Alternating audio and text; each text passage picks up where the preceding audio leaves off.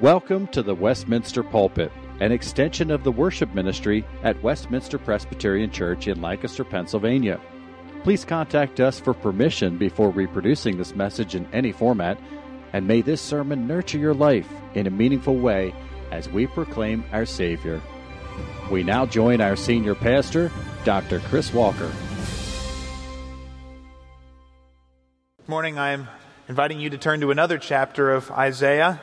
Isaiah 59, as we're continuing in this Advent series aimed at piquing our anticipation for the coming of Christ and his salvation. Now, so far, we've seen God launch this promise of redemption in Genesis 3, right on the, the heels of mankind's fall into sin. And then we saw God raise Israel's expectations for eternal rest and security in his presence under the reign of an offspring of David. But since that great promise that God made to David, things have not gone well in Israel.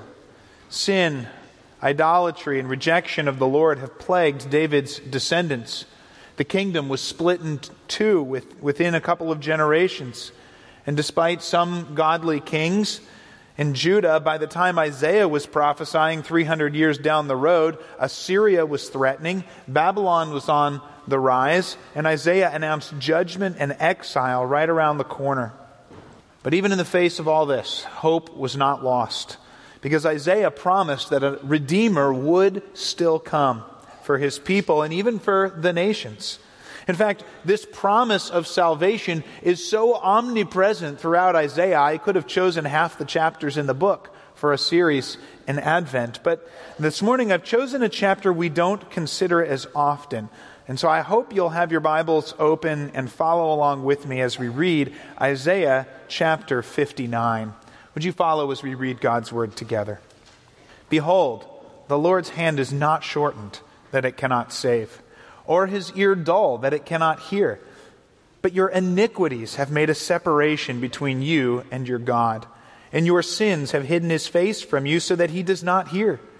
For your hands are defiled with blood, and your fingers with iniquity. Your lips have spoken lies, your tongue mutters wickedness. No one enters suit justly, no one goes to law honestly. They rely on empty pleas, they speak lies, they conceive mischief and give birth to iniquity. They hatch adder's eggs, they weave the spider's web. He who eats their eggs dies, and from one that is crushed a viper is hatched. Their webs will not serve as clothing. Men will not cover themselves with what they make. Their works are works of iniquity, and their deeds of violence are in their hands. Their feet run to evil, they're swift to shed innocent blood. Their thoughts are thoughts of iniquity. Desolation and destruction are in their highways. The way of peace that they, they do not know, and there is no justice in their paths. They have made their roads crooked. No one who treads on them knows peace. Therefore, justice is far from us, and righteousness does not overtake us. We hope for light and behold darkness, and for brightness, but we walk in gloom. We grope for the wall like the blind. We grope like those who have no eyes. We stumble at noon as in twilight. Among those in full vigor, we are like dead men. We all growl like bears. We moan and moan like doves. We hope for justice, but there is none. For salvation, but it is far from us. For our transgressions are multiplied before you, and our sins testify against us. For our transgressions are with us, and we know our iniquities, transgressing and denying the Lord, and turning back from following our God. Speaking oppression and revolt, conceiving and turning away, or turning from the heart lying words. Justice is turned back, and righteousness stands far away, for truth has stumbled in the public squares and uprightness cannot enter. Truth is lacking, and he who departs from evil makes himself a prey. The Lord saw it, and it displeased him that there was no justice. He saw that there was no man and wondered that there was no one to intercede. Then his own arm brought him salvation, and his righteousness upheld him. He put on righteousness as a breastplate and a helmet of salvation on his head. He put on garments of vengeance for clothing and wrapped himself in zeal as a cloak. According to their deeds, so will he repay wrath to his adversaries, repayment to his enemies. To the coastlands he will render repayment. So they shall fear the name of the Lord from the west and his glory from the rising of the sun. For he will come like a rushing stream, which the wind of the Lord drives. And a Redeemer will come to Zion, to those in Jacob who turn from transgression, declares the Lord. And as for me, this is my covenant with them, says the Lord. My spirit that is upon you, and my words that I have put in your mouth, shall not depart out of your mouth, or the mouth of your offspring, or the mouth of your children's offspring, says the Lord, from this time forth and forevermore. God, how we thank you for this precious promise. Would you give us understanding from your word and cause us to treasure Christ and look forward to his coming all the more? We pray in Christ's name. Amen. Now, we are constantly trying to diagnose problems in life. For instance, last weekend I was trying to diagnose the problem with the disposal under my sink. Now, the chief challenge with my diagnostic efforts is that I have no idea how these things work. So in this case, I cleared a little metal icing tip that had fallen in the disposal and jammed it, but then I went to turn it on and it still didn't work and didn't even make a sound. And so my conclusion was the jam must have fried the motor. I must need a new one. I got to go and install something new. Who knew that there's a circuit that trips in a jam and all I had to do was push a little red button underneath and I could be the hero of the day? Of course, I didn't know this. Uh, but even when we do understand what we're working on, sometimes we put all of our focus on the complicated possibilities and we ignore the obvious problem staring us right in the face. For instance, I uh, saw a survey of customer service representatives this week who report that by far the most common issue when people call them about a problem with their appliance is, quote, failure to plug in appliance. Now, I'm not going to ask for a show of hands of which of you have made that call. But apparently, statistically, it's likely someone here did. But spiritually, Israel finds itself in the same place here in Isaiah. See, in Isaiah chapter 58, Israel complained of a problem. They were fasting before the Lord, they were calling upon God, but God wasn't answering. And so the questions start to come as Israel tries to diagnose the problem, and they wonder is God not able to help us this time?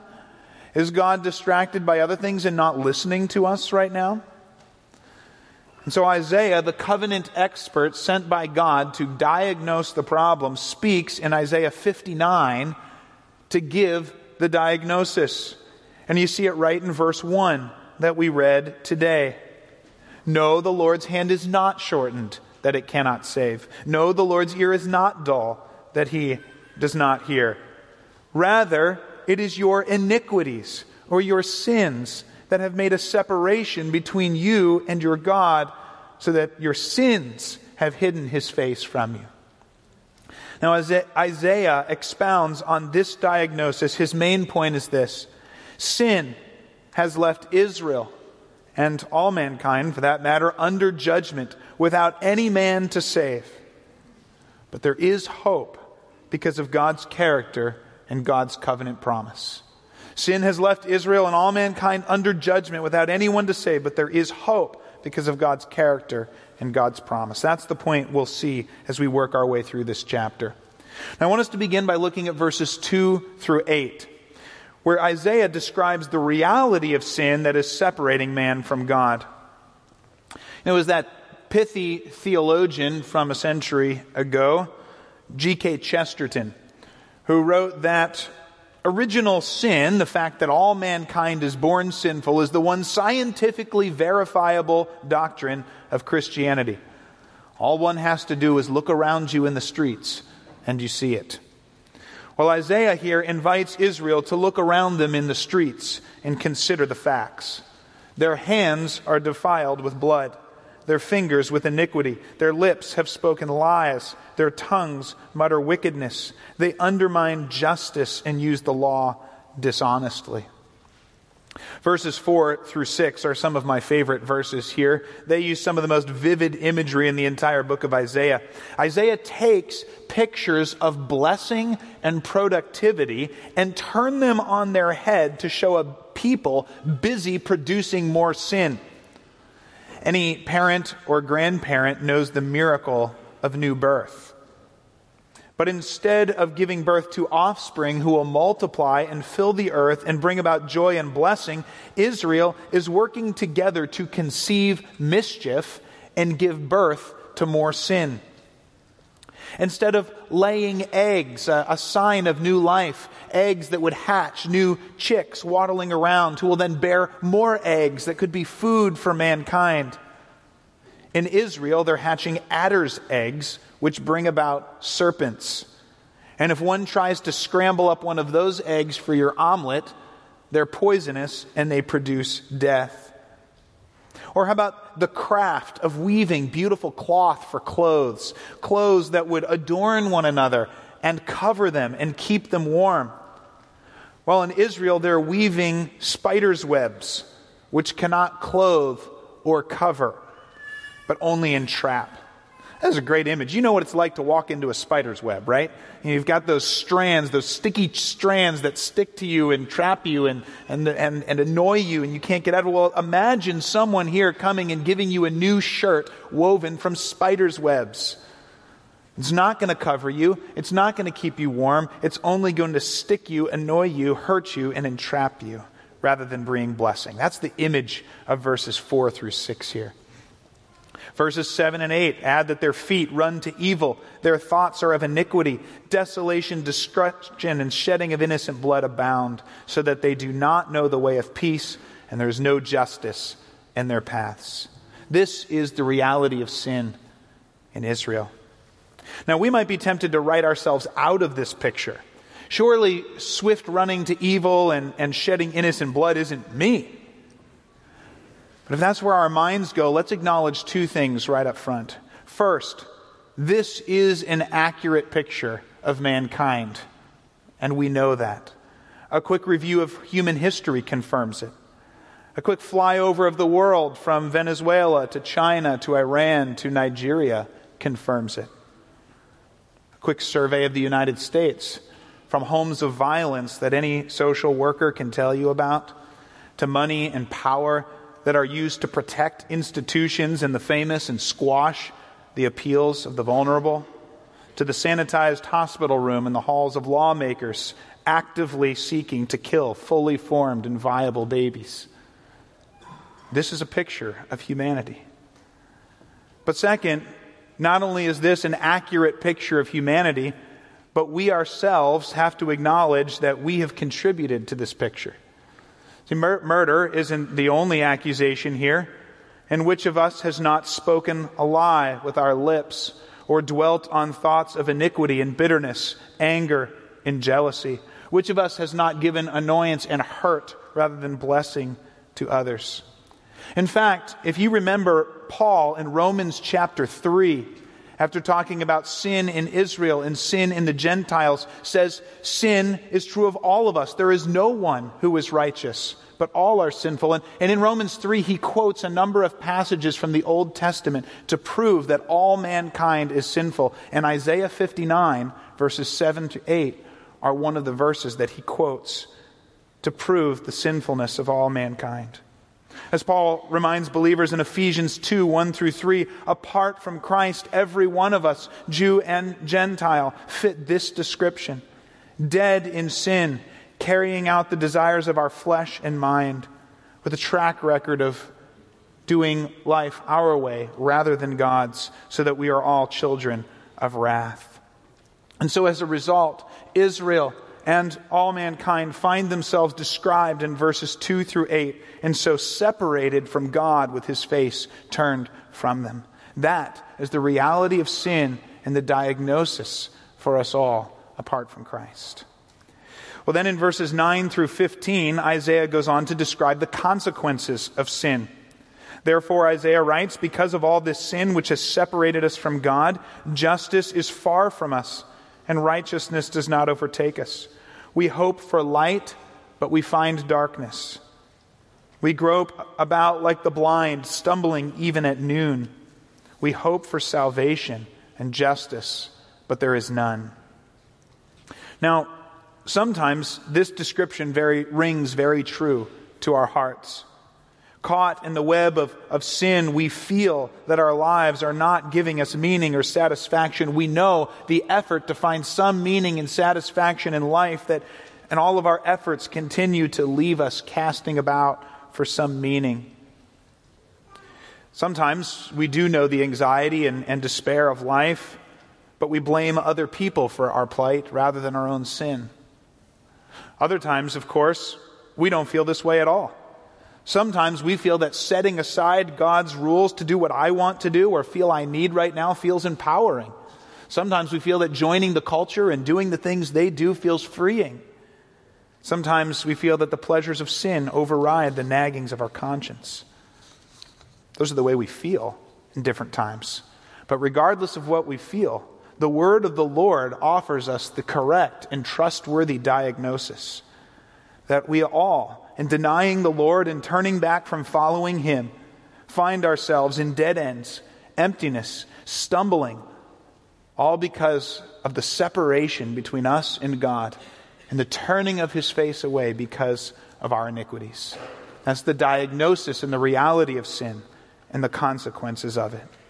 And if you just step back for a minute and consider the weight of verses 1 through 15, Israel, and according to Paul, all mankind find this description true of turning from following him and abounding in sin. And in the face of this indictment of us, we are forced to reckon with Isaiah's conclusions that apart from Christ, our sin has separated us from God, that our sins actively testify against us despite our protestations and defenses, and that salvation is far from us.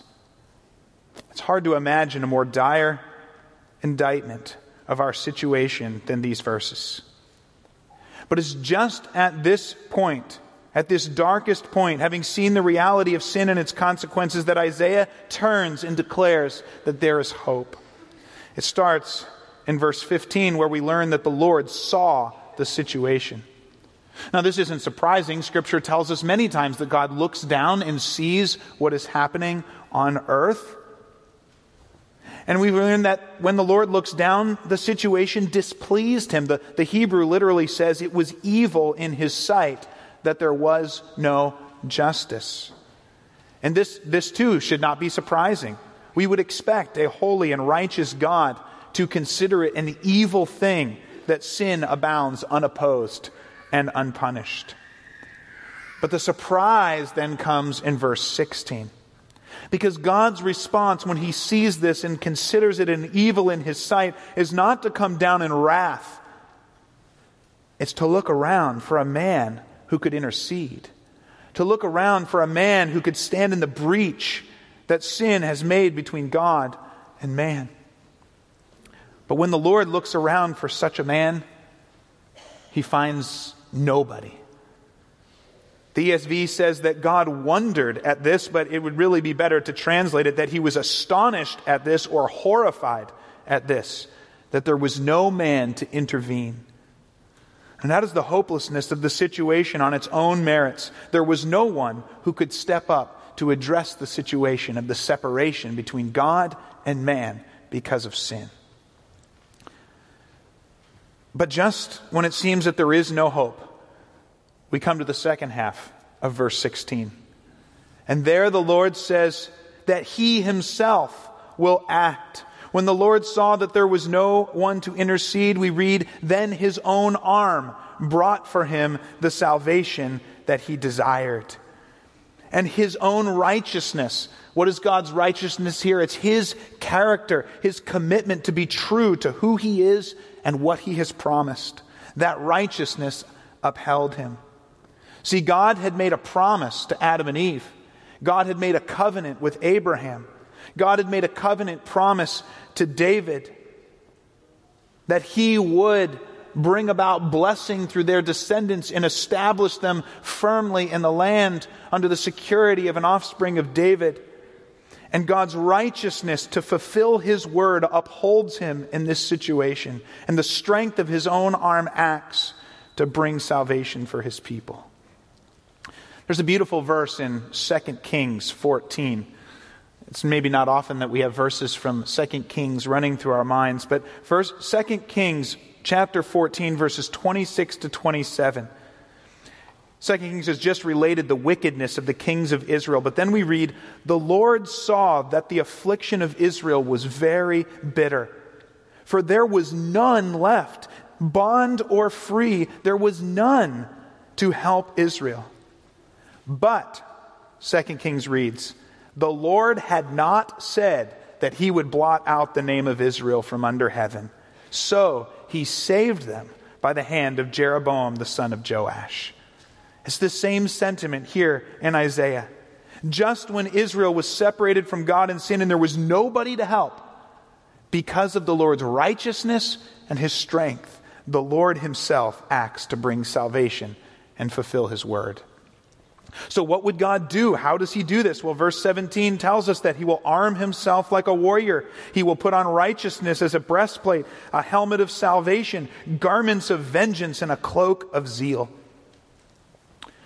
Now, I realize that no less than the great hymn writer Charles Wesley told us to think about gentle Jesus, meek and mild.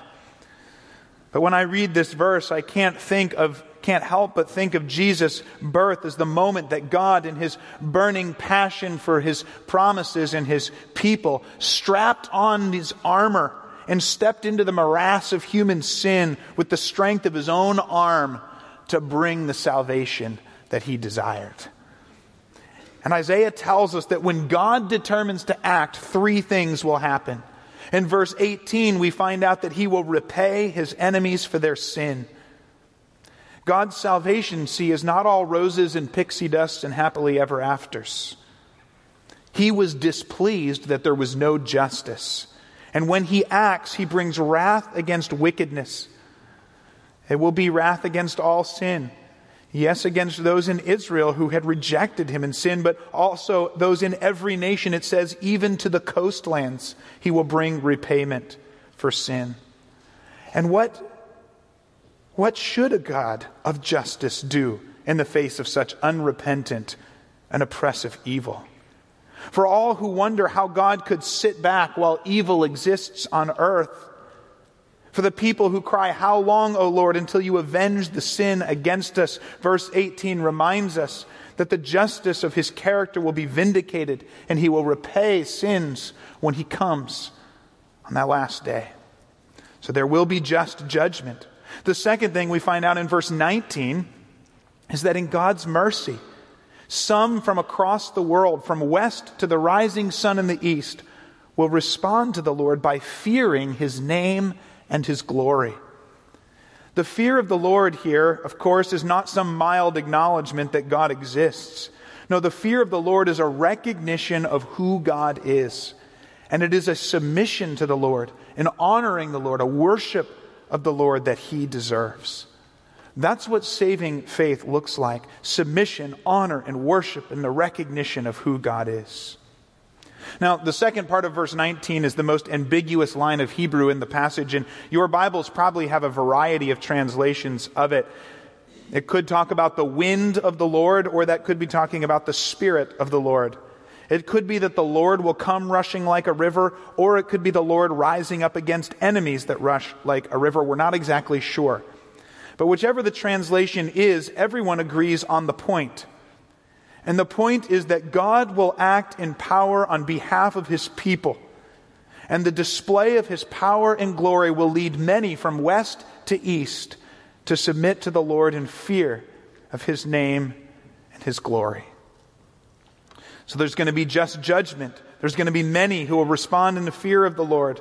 But then verse 20 tells us the third thing that the Lord will do. A redeemer will come to Zion, and those in Israel who turn from their sin will be saved. Now let's not forget what a redeemer is.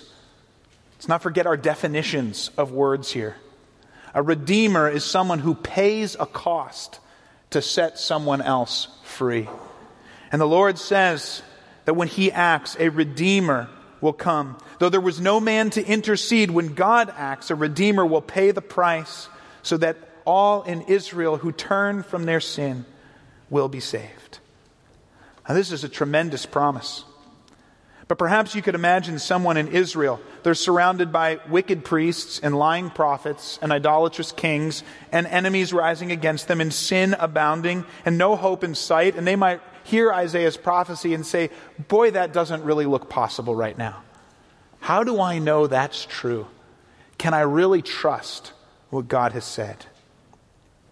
And if you could imagine that person asking that question, then we know why the Lord has given us verse 21 which declares the reason why we can be confident that this promise will come true. As for me, the Lord says in verse 21, this is my covenant with them, with those in Israel who will see the coming of their Redeemer. And immediately, when God declares that his covenant is with them, it reminds us again that he's made that covenant promise to Adam and Eve, a covenant promise to Abraham, a covenant promise to David. And if God's righteousness and faithfulness and truth are to be upheld, his word cannot be broken. He must and will fulfill every promise that he has made to his people. And how does the Lord summarize his covenant here? That my spirit that is upon you, and my words that I have put in your mouth shall not depart out of your mouth or your offspring or your offspring's offspring from this time forth and forevermore. In other words, when this Redeemer comes to Zion, their repentance is not going to be a blip on the radar. It's not going to be temporary. It is going to be eternal and secure that will last forevermore. And this is a promise of eternal, unbreakable assurance, thanks to the work of God's arm through the Redeemer he will send and his Spirit who will remain on his people. And because this is God's covenant with them, we know that it will be fulfilled because of his character and his promises. Now, this is the hope that Isaiah has given his people, but I want to end before we conclude with three observations this morning. First observation is this Note that when God acts, he brings both judgment and salvation. His character demands that he bring both. And again, when you think about Christmas, I don't want you to just think of the sweet smiling baby who will let us all into heaven. This is a God of righteousness strapping on his armor to act because there was no justice. So, which applies to you? Judgment or salvation? The stakes are too high for you to make a quick assumption. But in His mercy, God has told us ahead of time what is at stake. And this passage tells us that turning from sin to the fear of the Lord, to submitting to Him in honor of His name and His glory is the decisive test to determine where you stand. John 3:36 put this same thing slightly differently when it wrote, "Whoever believes in the Son has eternal life. Whoever does not obey the Son shall not see life, but the wrath of God remains on him. Brothers and sisters, there is a warning here. So, do we know our sin? Do you recognize your need for a Savior? And have you turned from sin and trusted in this Redeemer who paid the price for our sins? That's the first question everyone here must consider this morning. The second thing I want us to consider is our response to God's decision to act on our behalf. You, I wonder if you've ever had someone do something nice for you. Maybe it was something that was way more than you would have expected them to do, or something that was uh, maybe not huge, but you just didn't see it coming. Maybe, maybe someone uh, stops and brings you a, a, latte from Starbucks. You didn't ask for it, you didn't know it was coming, but they were stopping. They knew you liked it, and that's a significant investment these days to bring a, a latte from, from Starbucks. And, and so maybe you've, you've received that, or, or maybe, maybe it's a Christmas gift that they give you that's way bigger than anything you would have expected. And, and when someone does something like that, how do we respond? We, we say, oh, You didn't have to do that. And it's, a, it's an expression of gratitude and thanks, but also a recognition that there was no obligation. This was an act of initiative, of kind thoughtfulness, of self sacrifice that went above and beyond expectations. Here in Isaiah 59, we have the ultimate, you didn't have to do that situation. God, quite literally, had no obligation to us, who had turned our backs from following Him and busied our thoughts and our fingers and our lips with sin. But He did it. He did it for the sake of His covenant, He did it for the sake of His name and His people and His glory. He saved Israel and He extended His salvation to many across the world and even to us. So may this passage astound us again and lead us to recognize that the Lord has acted without any obligation in the greatest gift he could, and may we give him thanks and praise. Finally, one more observation. So, when Jesus came the first time to Zion, when he came to Bethlehem in the stable, when he came to Jerusalem to die and to rise for the forgiveness of all who turned from transgression to trust in him, he began to fill, fulfill Isaiah's prophecy but he hasn't finished fulfilling it. You see, you remember Paul. Paul wrote the book of Romans, and Paul wrote the book of Romans several decades after Jesus' death and resurrection, in that decisive moment when he accomplished salvation. But when Paul wrote the book of Romans, in chapter 11, verses 26 and 27, Paul quotes this chapter, Isaiah 59, 20 and 21. And he says it hasn't happened yet. He says that in the future, after the fullness of the Gentiles have come in, a day is going to come when the Redeemer will come to Zion, and all those in Israel, all Israel who turn from sin, will be saved. And so, even while we look back at what Christ has done for us, we look ahead to the final fulfillment of the redemption that he has promised. In other words, we haven't even seen the best of Christmas yet. There's a day coming when he's going to fulfill all his promises to Israel and welcome all his people from the west to the rising of the sun in the east into his eternal kingdom. And that is going to be the day of full rejoicing. We're all going to be singing joy to the world. The Lord has come in a whole new way then. And so, this Christmas season, as we look back to what Christ has done, may our gaze also be forward with great anticipation for the day when the work of God's arm and the zeal of his salvation will be accomplished and we will be with him forever. That's our hope. Let's pray. Father, how we thank you for this chapter in Isaiah's prophecy, this chapter that gives us the accurate diagnosis of our sin, a diagnosis that is more dire than we dare to admit. But it is true, and we know it.